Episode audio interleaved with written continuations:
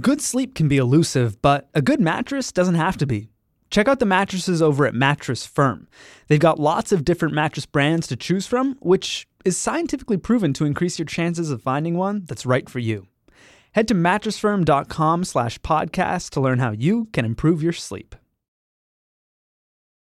Okay, Luke Vander Ploeg, today explain producer. You asked me to wear my swim trunks. I'm wearing them. What the HE double hockey sticks are we doing? We are seeing how far 13 gallons of water will get you, Like a day. like a day. And why are we doing this? Because Cape Town is now down to 13 gallons per person of water per day. So the, each person in Cape Town is limited to 13 gallons of water per day? Yes. But, th- but they're not saying gallons, are they? No, no, 50 liters. They're not crazy. Okay. All right, what'd you do first this morning? Um, I I use the toilet. Did you flush? If it's yellow, let it mellow. If it's brown, flush it down. So uh, you did flush. Yes. Four gallons. Four gallons? Jeez Louise. Yeah, it's four gallons. Okay. So uh, next up, what else did you do? Um, I brush my teeth. I wash my face and my hands. Okay, we'll call that a quarter gallon. It's- Okay, good, great.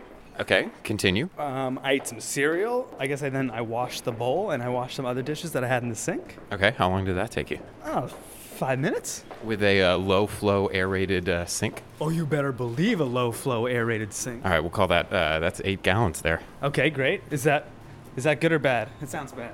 I mean, you've got 13 gallons, so what are you going to do next? Maybe I'll take a shower?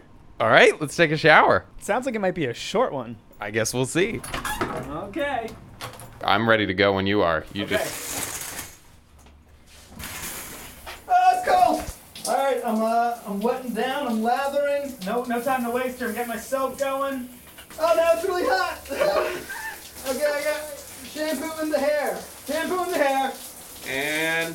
Turn it off! Turn it off! Turn it off! I got shampoo in the eyes. I, All right, you're done. I have soap all over me. Can I open the shower? Sure. How do you feel right now? Incomplete. Fun fact: This is all the water that you're allowed to use for the day, so uh, you can't even like wink it like a glass of water. okay. You want to finish up your shower now? So thanks, thanks, Luke.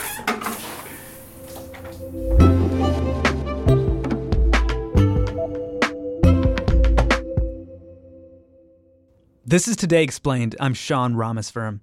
And as you heard before I hit the shower, Cape Town, South Africa is running out of water. Fast. But it was just a few years ago that the city was being recognized on this big global stage for how well it conserved water. The next C40 award goes to the Water Conservation and Demand Management Program from Cape Town.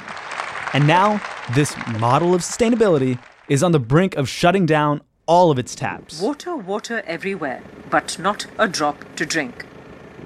This is the scenario Cape Town is now desperate to avoid.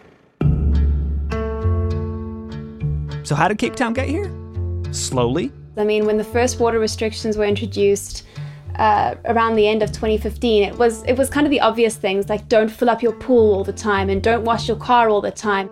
And then, all at once. As the months went on, you, you did start thinking about it. You know, it was so much in the media, officials were talking about it so much. The current drought crisis in the Western Cape has resulted now in level 5 water restrictions being implemented by the city of Cape Town. Kristen Van Schie is a reporter in Cape Town, and she walked me through the city's water crisis. You felt you did have to take some kind of responsibility, so it was getting the leaks fixed.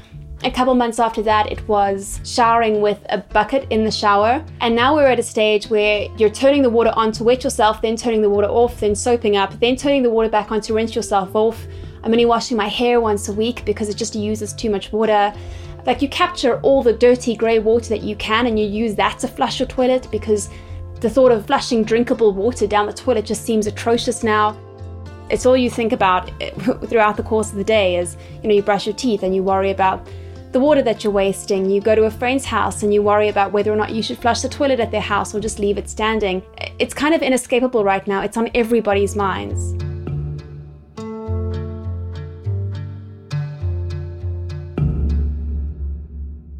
Cape town is this incredibly beautiful city. Uh, i moved here specifically for the natural beauty. You just have this this mountain sort of towering over the rest of the city in the background and these incredible oceanscapes in front of you. In the morning when you're walking through the city, you have these clouds that just pour over the edge like a waterfall. I mean, it's it's beautiful. In 2015, Cape Town got this Water Conservation Award. What were they doing right then? Because it seems like something's gone wrong since. So, the city gets its water from these six dams that lie outside of the city in what we call catchment areas where the rain falls. Around the mid 2000s, you had scientists warning Cape Town that it didn't have enough water resources for the population growth that it was facing, um, but the, that advice was never really followed through. And part of that has to do with the fact that it's not the city of Cape Town's job to increase the water supply. That that's a job that goes to national government. And because they were doing such a good job of keeping demand low in spite of population growth, it's something that wasn't a priority. Fast forward to 2014, 2015, and you have an El Nino event that affects all of southern Africa. The devastating effects of El Nino. The lack of rain accompanied by heat waves.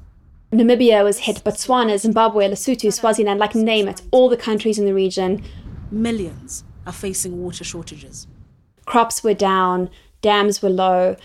Cape Town has a different relationship with El Nino.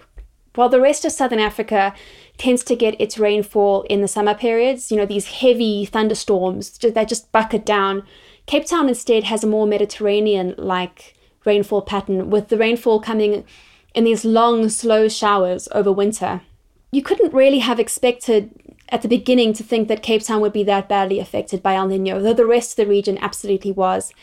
And I was in Cape Town in the winter of 2014, and it was an incredibly wet winter. The next year, the rains didn't come. Or the year after that. Or even the year after that. We've had three consecutive winters now of of poor rainfall. And one of the accusations you could lay is that, you know, the city should have seen this coming. They they should have prepared for this. But even the scientists didn't see this coming. They didn't predict it. The city did have plans in place for desalination plants and all that sort of thing, but that was only projected for 2020. And all of that's been brought forward now to try and make up for the gap. I mean, if the scientists couldn't have seen it coming, how could the city? We first heard about day zero around October last year, and I think even then it sounded ridiculous. Just the concept was like, sure, haha, day zero. But then in January this year, when the mayor said that it be, had become a probability, I don't know, I, it suddenly it did become very real. We have really reached a point of no return. 60% of Capetonians are carelessly using more than 87 liters of water per person per day. And it's quite unbelievable that a majority of people do not seem to care and are sending all of us headlong to towards day zero. Okay, so day zero currently scheduled for July 9th, 2018. What happens then? So, the way the day zero scenario plays out, that's the day that the city shuts off water to the taps. This is not the day we run out of water. This is just the day the city shuts off water. And at that point, people start lining up at these water collection points and getting their 25 litres of water per person per day. That is supposed to extend the supply for about three months, I think, is the estimate. What happens after that? I don't know. I mean, at that point, I'm assuming everybody is hoping that the winter rains would have started and would have alleviated some of the problem. Now, the city does have a number of, of plans in place, desalination plants, that kind of thing, that are supposed to come on tr- online in the in the coming months. The idea is that when these come online, that will then further extend the life of our of our water supply. Could you try and tell me what this looks like? How does Cape Town look different I think one of the difficult things about managing a drought is that in the urban areas, it takes a long time for people to notice. The second you leave the city, when you go to the farming areas, I mean, there it's devastating. There it is very visible. Just these fallow farms and, and animals that are just, you know, stick figures now, and farmers having to make that decision do I let this animal slowly starve to death, or do I kill it now and save money um, and save further heartbreak? Um, and in the city itself, you should be seeing gardens turning brown. You should be seeing empty swimming pools. But honestly, in the richer areas, it pretty much looks the same. You've got your soccer fields and your golf courses that still look pretty lush, and you've got a lot of gardens and swimming pools in the richest neighborhoods that don't look at all as if they've been touched by drought. Hmm. Is that to say that this is very much affecting the wealthy and the poor differently, or is it like sort of like a tale of two water crises? There's definitely a different experience for the rich and the poor in this in the drought. For one, the rich are able to buy their way out of most crises whether that's by you know paying exorbitant fees or by having a borehole put in your garden or by being able to buy water tankers so you can store rainwater coming down your gutters the wealthy and the middle class in Cape Town are also the ones who are using the most water. I mean, our poor areas account for incredibly minimal water use, and that makes sense because they don't have reticulated water to their homes. It's essentially meant that they've been living under day zero conditions for most of their lives. I mean, you speak to a lot of black South Africans and they're in their 20s before they have a shower. They've spent their entire lives bathing out of buckets because there is just not sufficient water delivery to the poorest areas. It sounds like there could be some real tension and maybe even some sort of like mild class warfare. Is that what you're looking at? Or do people seem to be taking care of each other and coming together in this crisis, or, or neither, or both, or what? I mean, it, it's difficult to tell. In some ways, I wouldn't think it would cause a class crisis simply because Cape Town, like many South African cities, is still so stratified in its residential areas. So you would have all the wealthy queuing together at a tap, and you'd have all the poor queuing together at a tap, just because that's the way the neighborhoods are still largely still divided. Um, but I can't imagine any system that requires 20,000 people to queue at a tap to get 25 liters each per day is going to be a smooth running system. I, I just, I, I, I don't see like how humans go through that whole process without something breaking down somewhere along the way. Do you feel sometimes now like, wow, it's kind of crazy that it took a crisis to make me think about this more practically? It's insane looking back how uh, my relationship has changed with water. I can't comprehend how flippant I was about it. You know, even just this time last year, it was the drought was sort of this background noise, but I can't imagine going back to flushing the toilet after using it every time. I can't imagine back to flushing the toilet ever with clean drinking water. Things like that seem utterly ridiculous now that we're in this crisis. Kristen Van Schie. She is a reporter in Cape Town.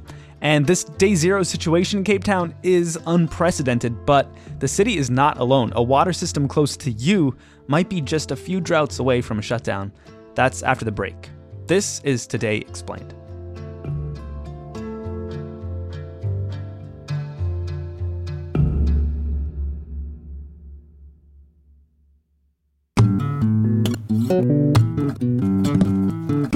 How's your sleep? If it's not going so well, check out Mattress Firm. Mattress Firm, colloquially known as America's neighborhood mattress store, can help you stretch your budget a little further when you're looking for ways to improve your sleep. These are mattress experts, but they're not just mattress experts. Mattress Firm can help you build your bed, from headboards to adjustable bases to sheets, and you guys, they even have bedroom decor. Mattress Firm's got you covered in all of the ways. Go to mattressfirm.com slash podcast to see their latest deals. Mattress Firm offers a 120 night sleep trial to ensure perfection and a 120 night low price guarantee so you know you paid the perfect price. Again, go to mattressfirm.com slash podcast to learn how your sleeping could be improved. This is Today Explained. I'm Sean Rameswaram.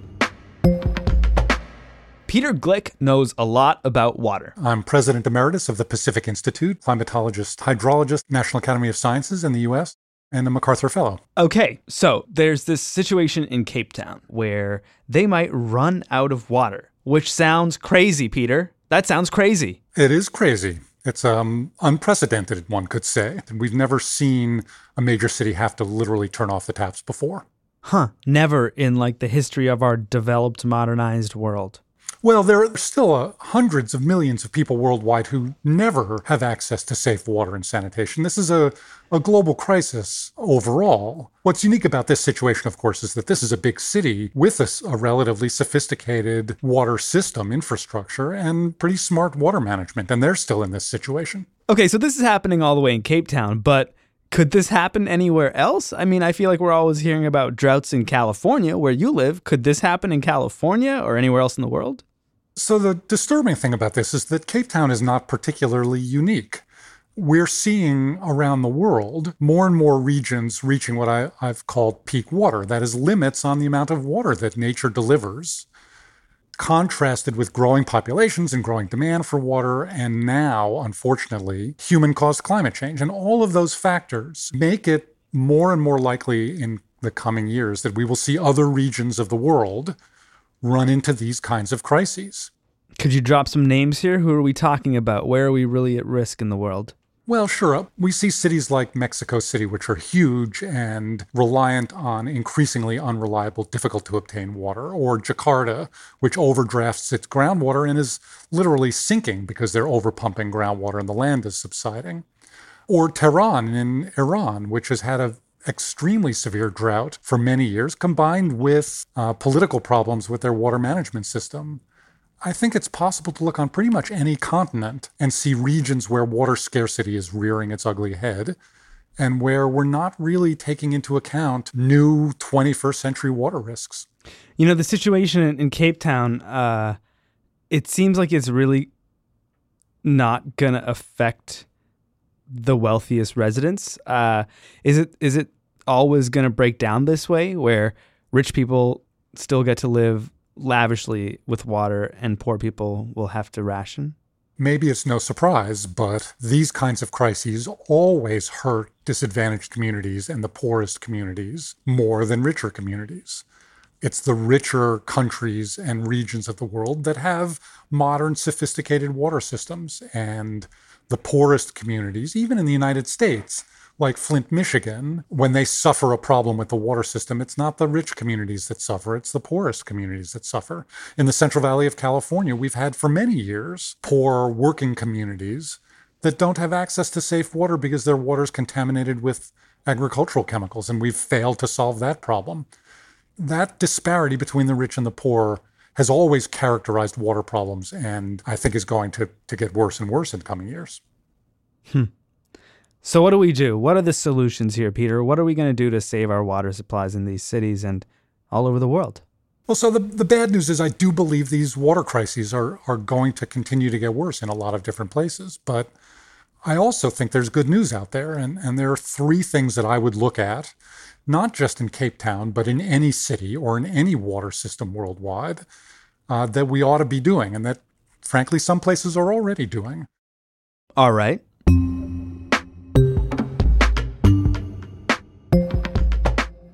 Let's do a quick PSA before we bounce. How to take care of your own water supply so you don't end up in a Cape Town type of situation, starring hydrologist, climatologist, and today explained demologist Peter Gleick.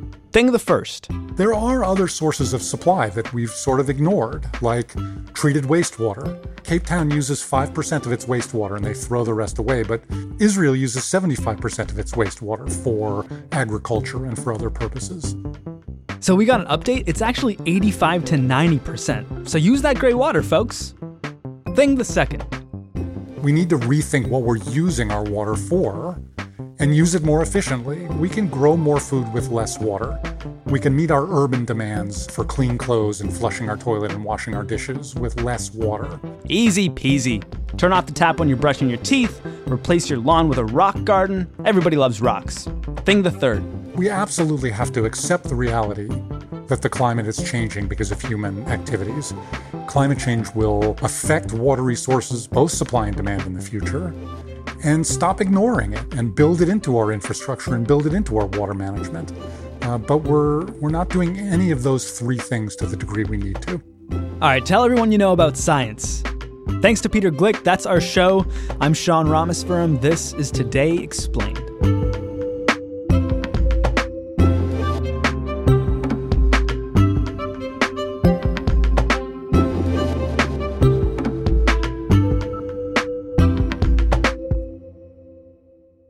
Hmm, let's take that again. Okay. So it's going to be like, and today, explained zoologist Peter Gleick, explained etologist, and today explained abologist, gemologist, today explained urologist, today explained astrologist Peter Gleick. He's going to love this. Hope you enjoyed the podcast, y'all, and hope you've got a good mattress. But if you don't, please do yourself a favor and head to Mattress Firm. They are really good at mattresses. Your budget stretches further when you shop at America's Neighborhood Mattress Store. Head to mattressfirm.com slash podcast to learn how you can improve your sleep.